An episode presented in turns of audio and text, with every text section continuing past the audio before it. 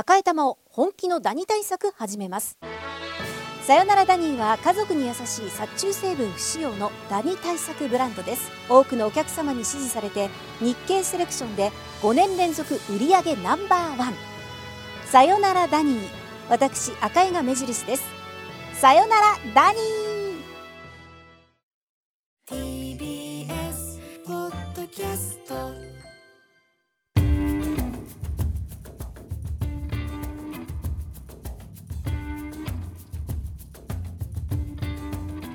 たせしましたお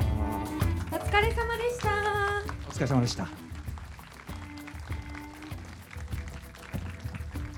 はい、ということでお疲れ様でございました。はい、お疲れ様でした。ね、キラーズ・オブ・ザ・フラワーズ・ムーン終わりましたということで、えー、3時間半。まあ、おそらく皆さん思ったその3時間半って身構えてるよりはあっという間感きっとあったんじゃないかなと思います。あの、僕2度目なんですけど、2度目はさらに怖いし、あのあっという間にも感じましたし。まあ、あの中身的に面白いっていうのがちょっとはばかられる内容でありますが、まあ、映画としては文句なしに面白いですよね。えー、さすがスコセッシという感じじゃないですかね。ちょっとね宇垣さん見たばっかりの感想もぜひちょっと。見たばっかりはもう本当人間5みたいな気持ちになって、ちょっとね。あとあっという間でした本当に。あそれは何よりでございはい私もうなんか微微動だにせずに気づいたら終わっていて、水も一滴も飲まずにねそうなんです、なんかこうとにかく何か何か嫌な予感がするのがずっと続いているので、はい、ここがなんか一番すごかったとかもちろんあるんですけど、うんはい、なんかずっとすごい緊張感の中にいて、うん、なんかどっといろんなエネルギーを吸い取られたような、ね、そのくせ終わった後にずっと頭の中でぐるぐるぐるぐるしているし、うん、これってでも今もあるんだろうなでちょっと正直。今も今も世界中のどっかでね、うん、君のためだよなんつって。ね、丸め込んでる場面はいくらあれもあるんじゃないかと思いますけども。なかったことにしてることもきっとたくさんあるでしょうし、うん。ね、とかねあのまああの形だけなんでサインしてみたいなねあると思うんですけども。とりあえずということで、えーと、ここはですね、えーと、はい、もう一方ゲストをお迎えして、はい、えー、詳しくまああのね本当に史実も元にしてますんでそんなのも、えーと、とちょっと参照しながらお話を伺っていきたいと思います。映画ライターの村山明さんです。どうぞ拍手でお迎えください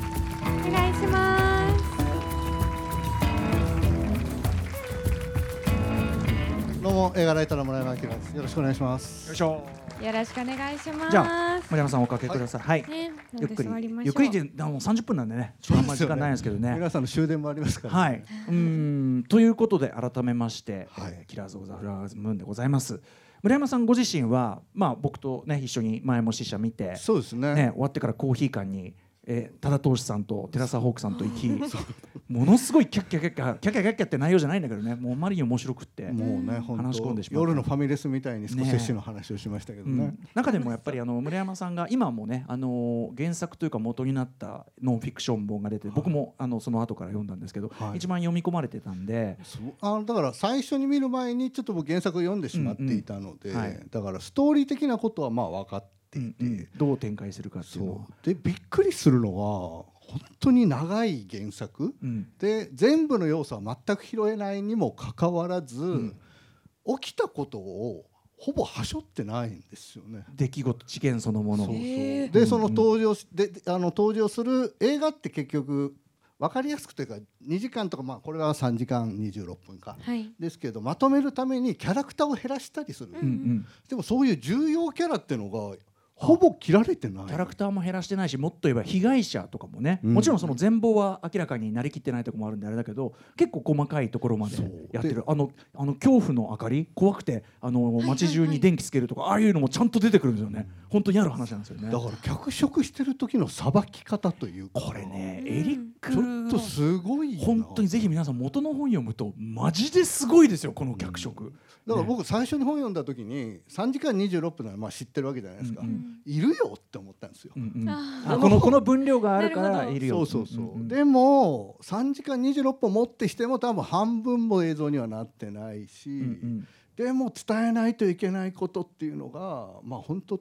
情報もそうだしメッセージ的なこともそうだし、うん、まあ的確に入っているっていうあの完全にそのセリフとして説明されないことでも例えばうん。陪審側にもう完全にあの町のもうそれこそあの KKK のなんか引いてる引いてるようなあいつが入ってるとかもうあの町ぐるみですよみたいなのは実はその原作だとすごく大きな話になってくるんだけどあのやっぱり絵的にそれがちゃんと示されたりとかもしますもん。二度見ると余計すごいいやだから2回目さっき歌丸さんも言ってましたけど、2回目見た方がもうゾワゾワきてて。あのもう最初にあのビル・ヘイルがはい。こう来て最初のねビル・ヘイルの会話が僕らお気に入りでね、はいはい。あのいやもうそんな「さあ」なんてつけなくていいよ。まあおじさんかまあ昔のようにキングと呼びなさいえ？あそこでもう引っかかりましたよ昔の私。昔のようにキング。呼んでましたっけみたいな顔するんですよね、あのそこはねちょっと字幕では省略されたけど、ねはい。昔のようにキングと呼びなさい。え？あうんうんとじゃあキングなんてなってて。もうあそこで飲まれちゃったねもうねあそこでこいつやべえってならなきゃいけなかったのにやっぱね、だからさっきさっきの裏で言ってましたけど、そのデニーロのシーンが、もうその瞬間から誰かを操ることしかやってないんですよね。ね、デ・ニーロはもちろん政治信条的にはね、その完全にこう左派というかさ、リベラルの人だから。えだからインタビューでもう、うんこの役の気持ちは全くわからん、うん。やっぱそうなんですね。何一つわからんから、うん。トランプだと思って演じたって言ってて、うん。ご自身でも理解できないい人だと思って。やでもその感じもありますよね。だから本当に人を操るまああのいまあ何が理由って言えば金儲けなんだけど、うん。その彼が本当には何を信じてるのかとか全く分かんないしなんなら最後ねお政治族元のところに戻って暮らしたいって本当にあれも書いてる手紙なんでそんなの帰ったら殺されたりするだろうに、うん。彼は本当に「いやいいことしてあげたんだけどなみたいな「いやその友友人だって思ってるんですよね。ねいろいろ死んだりするけどまあそれはね寿命もあるからみたいな。本当に思うだから思い込んでる可能性もあるしその人を操ることがもうなりはねもう勝負になりすぎちゃってるっていうのがあるかもしれない。まあ皆さんお分かりの通りというかスコセッシ映画をみみずっと見てきた人だったらもう終盤にかけてあ完全にグッドフェローズみたいな。うん。ことですよね。要するに殺しの輪がどんどんどんどん狭まって自分にあ次俺だわってであとあの法廷のシーン、えー、とそれは誰ですか？指さしなさい。指さされる人も同じっていうね。そうですね。ね。そうですね。そうなんですよね。だからすごくあのこれ偶然だと思うんですけど、デニーロがあのひげ剃りされてるシーンあるじゃないですか。えー、あーあれアンタッチャブルアンタッチうん。全然関係ないですけど、はいはいはいデパルマだし。でもやっぱ上でもさ上から撮ってるしちょっとちょっと思い出しますよね。のアルカポネのシーン思い出させていだからやっぱられないりですよね。その映画ファンなら、あこいつそうだよねギャングのボスだしねっていう感じがするっていう、ああとその寝っ転がってるだけで暴力的っていうか、はいはいそういう感じがあるのかも。いやそれでダマさんにそのスコセッシ映画になってるってことで言うとその要は原作というかね、原まあ、ノンフィクションですよね、えっと、最初はその殺人事件がいっぱい起こってるっていう事実。真ん中はその、えっと、後の FBI にある捜査官側の視点。で最後に現代のそのそうですね。うん。作者が改めて調べたことみたいなそういう構成なんですけどその事実はそのままに。だから多分この映画はほほぼ事実は入ってるんだけどやっぱ主人公をうん。あの男にしたっていうことがすごいもだうだからあの終盤っていうかまあえ真ん中より後ですよね、ええ。もう多分出てくるの。そうそうそうあのあの元の話だとね。FBI の前身のまあまあああやって捜査官が来る。はい。であのジェシー・プレモンスって役者さんがやってる、うん。あのトム・ホワイトって役ですけど、あの天下のハットかぶってく元テキサスレンジャーるの。捜査官が最初は主人公だったんですよね。ディカプリオもその役っていう予定でオファーされてたんですよね。そうそうです。だからディカプリオはそのそっちの役をやるはずで、おそらくその殺人ミステリーみたいな脚本だったと思うんですよ。うんうん。探偵としてみたいな感じで。そうそう、はい。捜査をすることでどんどん何かが明らかになってくる。でまあ普通に考えたらそういう話にするよね。でその原作読んでもそのトム・ホワイトの描写むちゃくちゃ熱いんですよ。そうですね。実質生い立ちから、うん。そそんなに？そう。そう。実質主人公。で、うん。そのまあああやって、まあ、ある程度事件をこう解決した後の、やっぱそのフーバーっていう男はえぐい男だからもう出世しか考えてないし自分の権力のことしか考えてないからあのこの事件もただに自分の手柄のためだけなんで、その捜査官たちをめっちゃないがしろにしていく話、ででもずっとホワイトたちはいやあのフーバーさん。尊敬してるんでちょっとなんかあの今度映画とか作るらしいじゃないですか。みたいな。あちなみにフーバーっていう人はねあの先ほど見ましたけどその自分のプロパガンダのことしか考えてないから、あの最後ラジオドラマ？あれ本当ですからね。本当にフーバーはああいうラジオドラマ作らせてでそれの最初の第1話はお政治族事件。あっていう。れが本当嫌でした。うん、だからそこで、もう。そのこの作品はだからそのホワイトを主人公にして捜査官を主人公にしたらそこがヒーローに見えちゃいかねない。うん。そうだからスコセッシのインタビュー読んでると、途中であれおかしいなって思った、うんうん。これどうやっても外側からしか描いてないんじゃない、白人視点。白人視点で、うん。その事件の中に入っていくにはこの主人公じゃないんじゃないかって言ったらしい思ったらしい。あじゃあスコセッシ自身もちょっとそこはあったわけですね。で、うん。あとディカプリオがこっちの役の方がやりたいって言った、ねえすごい。こんなんかどっちが先かはちょっとわからないんですよ、うんうんうんうん読んでみても、まあでもその話し合ったりなんとなくバイブス的にそうそうそう。こうじゃねえべってのあったのかもしれないですよね。でまあお互いに多分それであ俺たちの作る映画は多分こっちだっていう、うん。その王政治族のあの妻のモリーっていう人とあのなんでかわからんけれどものすごい間に挟まれてしまうヘタレの男の、でもそれすっごいやっぱあのスコセッシっぽいですよね。そのものすごい暴力的なその磁力とそうじゃないとこ、まあ、そのそうじゃないとこは何なのかにもよるけども、その間で引き裂かれる役ってまあもうすごいスコセッシっぽい主人公っていうか、まあちょっとかこいつ悪すぎだけど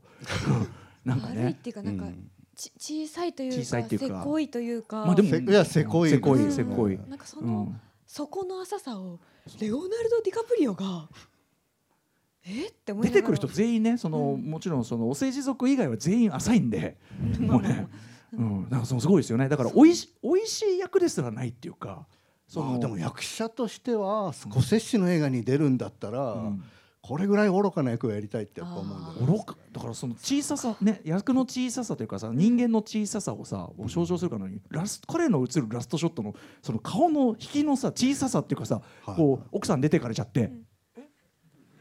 なんか間違えましたか？であのジェシー・プレモンスってあの捜査官の方に助けを求めるように見るんですよね。ちょっとなんか僕間違えましたっけ？みたいな顔あれしくった？みたいな感じでこうね終わるっていうのはね小さっていう。いやーすごい。あの、うん。ちょっとい言い方これも語弊ありますけど、えもうあの瞬間のディカプリオの顔が本当大好きで。小さいけどちゃんと注目のそこでラジオドラマのねくだりになるっていうねことだから。いやだからその改編というか脚色というかそこがもう大成功してますよねそうなんです。だから原作ではあのあの役っていうのは、まあ、もちろん重要な役なんですけど、うん。もちろんあそこまで描き込まれてる役ではなくて。証言者として重要ってことですもんね。で結局まあ両親の呵責とかいろいろあってその叔父のことをまああれなんていうんですか密告じゃないな、まあまあなんていうかな。証言。まあ、証言した告発したっていうそういう流れはあるんですけどなんか本当にあんなに膨らませるような役だったのかってやっぱ本読むと驚きますよね。やっぱそのモリーさんとのその夫婦間家族間というか、そこには単にそのなんかそのせ利害だけではない何かもあったじゃないの？みたいな、うん。そこはだからもちろんフィクションっていうか想像力の部分ですけど、あの夫婦のなんかすごいこう一一緒単色じゃないっていうかさ何とも言えない、あの端的に言えばあの夫がひどいんだけど、でもそのおモリーも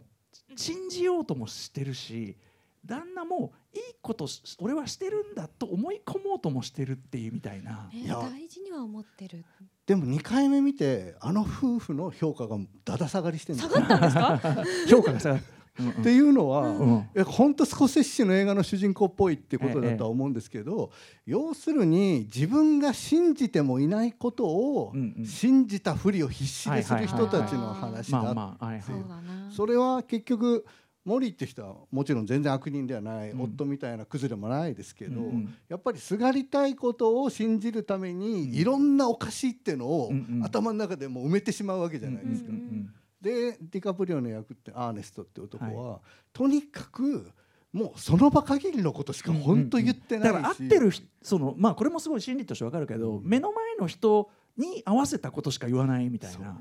ことだね。なるほどね。でもまあいますし現うんいやだし、まあ、僕あんま人事とも思えない。でそうなんそうなんです、うん。一歩間違ったら自分もやるなっていう、うんうん。なんかこうスコセッシ映画の主人公を見てる時に思う、うんうんうんなんかあこれだけみっともないことをしてくれたから、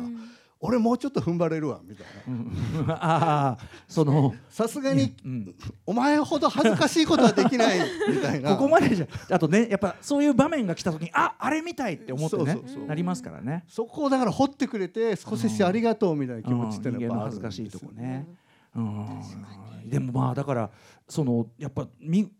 脚色でその大きく変えたことですっごいスコセッシ映画らしいさそのテーマにもなったし、あのー最後やっぱスコセッシ映画終わり方がいつもかっこいいって話で、はい。そのまさにラジオドラマラジオドラマに落とし込むことでじ事実のじ後日談の説明にもなるし、うん。でもそれが完全にフーバーのあのプロパガンダに利用されたっていうのも伝わるし、あちなみにあれですもんねその判決がすごい適当な感じで終わっちゃったりとか、はい。はいいろいろっていうのもこれフーバーのそれも関係あるんですもんね。そうなんですよね。結局フーバーって人はあのこれから FBI を作るっていう時に自分たちの新しくできた部署の最初の事件として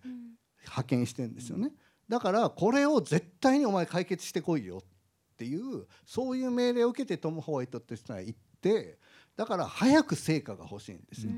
だからあのウィリアム・ヘイルってデ・ニーロがやった役の人をあいつが全部やったってことにして終わらさないとあの事件っていうのはもう町ぐるみなんで、うん。確かに手のつけようがなくなってしまうというか。本当に調べるってなるとね。で結局その原作本の人がも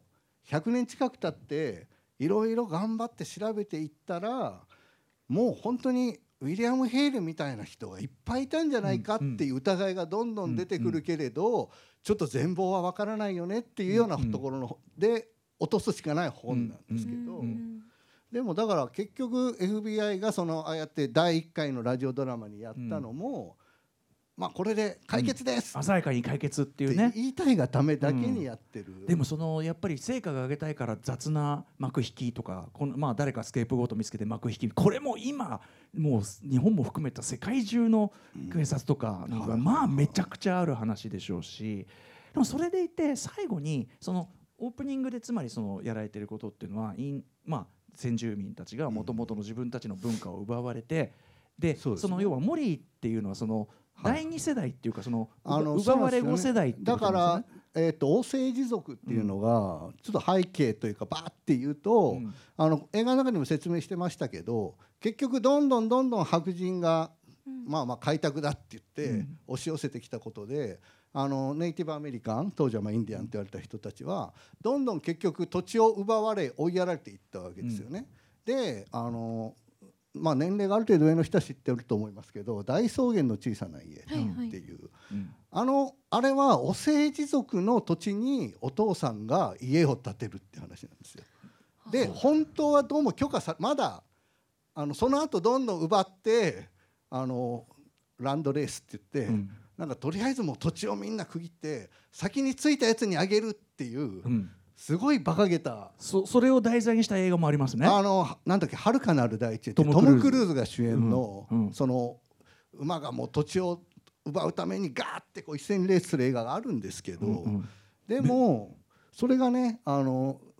もうそれより前にうん。大草原の小さな家のお父さんは、あのもう勝手に入っちゃえって言って、うんうんなんかそうやってこう先走る人のことなんかスーナーって言ったらしいんですよ。スーナーすすぐすぐやる人。スースーか。スーナーのお父さんが家を勝手に建てて住んでいて、だからあのお母さんが結構インディアンに対してはすごい差別的なこと言ったりする。っていうだから割とあの大草原の小さな家自体も今み今の視点から見たらいろいろ問題があるんじゃないかみまあねたいなことで、だからローラ・インガルス賞っていうのは賞の名前変わったりとか今はしてるんですけど。そうそうそう。そういう、うん。まあそういうことがあるんですけど、うんうん。それがそのカンザス州の話で、うん。カンザス州にいた人たちがもうカンザス州からも追いやられてそのオクラホマ州の今日の映画の舞台のところの、お前たちはもうここにいろっていうことになってしまって。そしたらまあ映画の中で言ってましたよね、不毛の土地だからもう誰も俺たちの土地は取り上げないよって思ってたら、うん。石油が出てしまった、それで王政族の人たちはい。が世界一裕福になったからああいう悲劇がどんどん起きてしまう、ちなみに他の先住民たちはもともとそのバイソンとか取って暮らしてたのにバイソン全部その要するに絶滅させられちゃって、はいはい。あので農耕もしたことないからうまく作れなくて、もう飢餓でどんどんあと飢餓とあの疫病、はいでどんどん死んでっちゃったりとか。あとね劇中のモリーがあの糖尿病になってるのもまあ要は急にその白人様式のうん。その食、まあぜ贅沢なというか、うん。今まで食べたことないような、あのまあわからない。自分もね糖尿病なんでむちゃくちゃ身近でしたけど、ああそうなんだ、うんうん、あのお腹にインスリン打ってましたからね、だからまあ要はそのはすっかりその元々の文化を破壊された状態っていうのが一つあって、だからそう。森でその人たちがまあ定住して次はあのそこにまあオイルのことで白人が入ってきた時に白人化しようとするわけですよね。うんうんであの一番最初のシーンっていうのは要するにお前たちの子供たちはこれから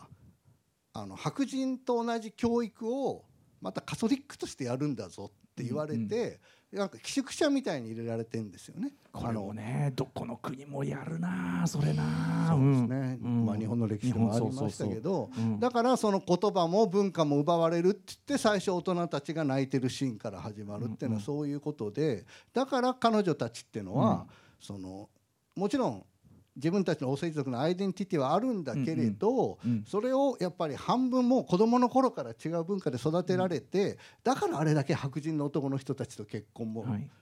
だからああいう感覚って多分一世代前なかったからうんお母さんがすごい怒るじゃないですか。だしそのあのヘンリーだっけとかはもうちょっとこうなんかちょっと引き裂かれるアイデンティティ、まあ、精神的にも不安定になってたりとか、要は彼らはとはいえその白人的な文化から戻る場所もないみたいな状態になってるから、だからそれゆえにさっきのそのやっぱ白人の旦那に対精神的にも経済的にもこう、あ経済的にちなみにあの無能力者っていうあれも、はい。あのあれあれ超ひどい話で、うん。まあ、要は石油の権利持ってんだけどあのあんたらはあの先住民はそういうお金の換算とかできそういう能力ないんであの後見人としてね、えー、と南白人の我々がお金の管理しますんで、えーだからそのいわゆる近地産者みたいなやつですね日本の法律でいう。そのなんで、あのちゃんと申請したらねお金あげますんで、うんてめえの金なんだけどみたいな。だからヘンリーもお金出せなくってあのお酒買いたいんだけどって言ってたそうそうそうそうそうだから後見人になるだけで報酬がもらえるので白人にしたらもう何人もの掛け持ちでやるんですってああいうの。だからすごいよねそのとにかく人んち人人んちとか人の土土地こうやって入ってきてわーっつって追い立てて、まあ、殺したりとかいろいろしてでおめえらここに住んでろってこうやって不毛の土地にあってそしたらけ石油出たっつったら「おい!」っつって「石油出とるやないけ!」っつって「おいちょっと!」みたいな「分け前よこせ」って言うから「よこせ!」みたいになってだからすごいよねめっちゃらまあちょっと類を見ないはあ。やっぱしひどさ。でその僕が、えー、と今さっきから言おうとしてたのはオープニングでそのでもその自分たちの文化を奪われた人たちがあったけど、最後に映るのって、うん。そのまあその部族のその祭りみたいなやつですか。あれ原作でもねすごく描写されてますけど、要はそのまずスコセッシ映画として見るとさ最後にそれでも折れない何かがあったみたいのって、う告げない魂が何かあったみたいのもすごくスコセッシ映画たまにあるオチっていうかさ、思ってて。だから今回で言えばそのやっぱりいろいろ踏みつけにされた中でそのでもこうちゃんと文化、うんなんていうかな彼らの魂は折れなかったっていう着地にも見えて、で実際まあもう石油もほぼ枯れてはい。もう全然今は裕福とかではない、うんうん。そこまでではないらしいんですけど結局あの悲劇がことで、うん。あったおかげでとは絶対言っちゃいけないですけど、はい。うん。やっぱり自分たち語り継がないといけないっていうこともあって、やっぱりそのコミュニティを維持してるらしいですよね。うんうん。だからあれはあのいろんななんか椅子の感じとか見るとやっぱあれ現代なんであのそう。だからだから最後のあのラジオドラマの最後で森が亡くなった時に事件のことは何も言及されなかったっていうのはあのひどい大量殺戮がもう歴史の中で埋もれてしまっていたっはい。ていうのを最後にでもこの人たちはまあ語り継ごうとしてるんだっていう意味だとやっぱり取りましたよね。この埋もれっぷりがそのタルサの虐殺の件もそうですけど、はい。このあの原作の元のにあった本が2015年に調査とかしてる描写が出てくるから、まあめちゃくちゃ最近じゃないですか。はいはいはい。でそれまで埋もれてるしさっきお話ししててそのタルサの虐殺っていうねあのもう本当に何百人とね、はい。黒人がこう対あの、まあ、KKK とかがまあだからあの調べたんですけど、ええ。今回のお政治あのお政治の居留地とタルサの町ってうん。100キロしか離れてないんですよね。うんうんうん。だからまあ本当にこう車飛ばせば1時間半ぐらいで着くと思う。しかも最近までタルサ暴動みたいに言われてたのをそうそうそう。ことなんですよね。でそのタルサもう本当に同じ年に起きてるんですよね。映画の中であったように、ニュース映像があったように。でそのタルサの暴動っていうの暴動っていうかまあ虐殺っていうのは、本当にまあ多分冤罪だって言われてる黒人のまあ19歳かな、ん。がなんかこうエレベーターの中で一緒に乗ってた白白人の女の子をレイプしたんじゃないかって疑われて、絶対やったあいつを出せって言って、うん。それで白人と黒人が対立した結果白人が黒人を片っ端から殺そうとしたっていう、でその当時のタルさんの中で黒人ってのは結構裕福に暮らしてたらしいんですよね、あはいはいはい。成功してる、うんうん。いいモデルケースだったらしい、うんうんうん。だからその黒人地区ってのはもう映画館もあれば、うんうん。なんか貧民街とかで全然なかったその一角が灰にされたっていう、うんうん恐ろしい事件なんですけど、それが2001年まで認めてなかった。その事件があったこと自体を、うん、でそこから調査をされてで2010さっき17年って言いま17かなはい。7にようやく暴動っていう表記からうん。虐殺っていう表記に変わったのが、もうほんとちょっと前なんですよ。うんでこのお政治の事件も、はい。本当にこの本が出てようやく再注目されて、うんうん。もうずっと歴史に埋もれてたみたいなことですよね。だからこれどこの国もですね、まあ、逆にね我が国のあれなんか関東大震災のあれ虐殺を逆にその逆にこの2023にそのなかったことにするような動きすらあるぐらいで、うん。なんかあのまあ恐ろしいことだしほっとくとそういうことが起こりがちなこの地球ではありますが、あのまあそういうこうちゃんとメッセージも入った上ででもまあだから面白いって言い方をするのがあれなんだけどでも映画としては無類に面白い作品もして僕はもうここの映画の中のそのやっぱりねデニーロのデニーロの言い草シーンを全部こういこういやりやってねさっき言ってましたからねこれとにかくね、うん、形あの形だけだからっていうのはあの一番やばいですよね。サインだと、うん。とりあえず何もないからサインしろ。あのねあの絶対聞いちゃダメですよ、万が万が一のねことが万が一ってなんすか？いやいや違形だ形だからみんなしてんのこのサインねみたいな。ね。恐ろしいことです。あとあのさこうみんなで取り囲んでな？これお前のためなんだよってねもうもう日本中の密室で繰り広げられてるとキラキラした目で言うんですよまた彼が。という。あの弁護士がね、はいはいあのホエールの。あそうブあのブブレンダーフレイザー出てくるわね。ね。あのジョン・リスゴーは出てくるわびっくりしましたね。最後もねブレンダー・フレイザーの最初のね第一声がいいですよね。声がね声が特徴的ってね。ブレンダー・フレイザーのあのキラキラした目であのホホエールと逆効果でめっちゃ嫌なんだけど。そう。う んはいということでお時間ちょっと来てしまったそうので、なんです。この続全然きは喋り足りない。そうでしょ？ということであそうそうそう。そうアフターロック2でやるわけなんですよね。あそうアフターシックスジャンクション2あのーえっ、と先ほど申しました TBS ラジオでやってる番組の方でえっ、とあれ？日付決まってんのかな？はい10月16日月曜日に再び村山さんをお招きいたしまして「キラーズ・オブ・ザ・フラワームーン」を100倍楽しく見るための少しし解説特集お送りする予定となっております、はい。今日はもう皆さんね見た直後だからもうネタバレ全開のお話しましたけど、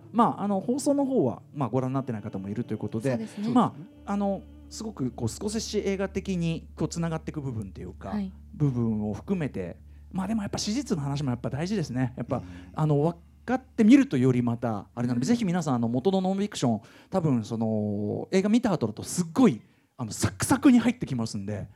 入った上ですげえなって見直すとさらにまたね。そうそうなんです。本当に本当に2回目の衝撃が、うんいやもうずっとドキドキしてるんですよ。あえ？って。いや最初から最後までもうだってね。あの最初にちょっともう言っていいのかな？頑張ろう。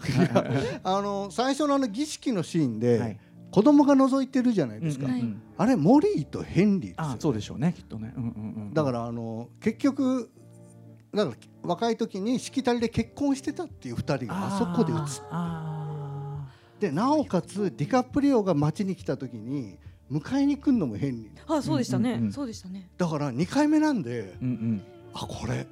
元夫とこれからの夫が 今えげつないことすんな この脚本家ってやっぱり。うんうんうんもうそこからゾワゾワが止まらないんですよ、はい2回目の楽しみもかなりある。みたいなことが初めから最後までもうみっちりあったんで、2回目はもっと体感早いですよねだからね。さらに。ぜひ2回目もご覧いただきたい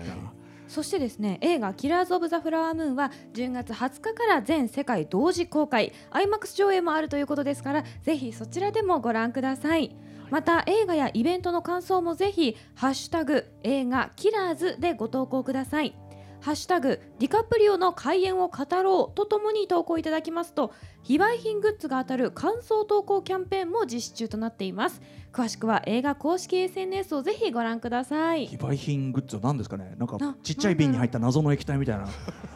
混ぜてください。うん。全部混ぜてください、はいねかもしれませんけどね。あれは絶対インスリンだと思ってました。絶対インスリンだと思ってあ。まいやあの彼の気持ちになあある彼の気持ちね。絶対あれそうだと思もねってました。本当信用ならねえなって思っていやだからね 実際に自分でインスリン打つようになったら、これがインスリンやんっていうね。こと でしょうねきっとねみたいなそうですよ。もうねだから。治ってたいやさねごめんなさいフォトセッション行かなきゃいけないんだけどあれはさ最後じゃあどうやって答えるのが正解だったんだろうね、そいろいろそうな考えちゃうんねですよね。でももしかしたら、認めてたらね。モリーも何かまだ妥協する余地って好きだし。持ってたのにあいつがバカすぎてっていう気でも多がする分彼も認めたいってか信じてない信じてないっていうか信じてるっていうか。もういや本当あいつすっかすかの人間なんで もうまあああなるのはしょうがない。じゃあはいということで、えーねまあ、とはいえ3時間26分長尺の作品でございまして、皆さん、えー本当にお付き合いいただきありがとうございました。もうちょっと夜も遅くなってますんでお帰りお気をつけくださいませ、えーということでいやーでもなんだろうねもう今やったみたいに場面場面の話とかしだすともうもうやばいですね。見ながらずっと喋れるうん、ですね本当に。とかさバイバイロンやばくね？とかね。やばい。うん。冷静にあの人すごいですよね。俺はやっぱあのラムジーの人あのアイリッシュマンのあのメガネのね、うん。あいつのこうええみたいな。ええ打ちました。みたいな。ああやばい、ね、あの一気でシャーシャーとね。うん。あとあいつのダンスがなかなかね いいみたいな。まあそんなことはいいや。あの 語るにつくね語りがつ尽きないような作品でございまして、本当に皆さんあの、えー貴重なこのねえっ、と時間を使ってこう集まっていただいて本当に皆さんありがとうございました。楽しんでいただければ。ありがとうございました。ありがとうございますアフターシックスジャンクション2も、ぜひ聞いていただければ幸いでございます。ありがとうございます。あ、アトロクグッズを持ってくださってる方がたくさんいらっしゃるのありがとうございます。ありがとうございます。T シャツもね、ありがとうありがとうありがとう。ありがとうございます。ということで、えー、ここまでのじゃあお相手はどうぞじゃああのあ映画映画ライターのあ村山明さんです。ありがとうございましたはありがとうございましたそしてそして月曜パートナーの宇垣美里でした。そしてライムスター歌丸です。皆さん本当にありがとうございました。お気をつけてください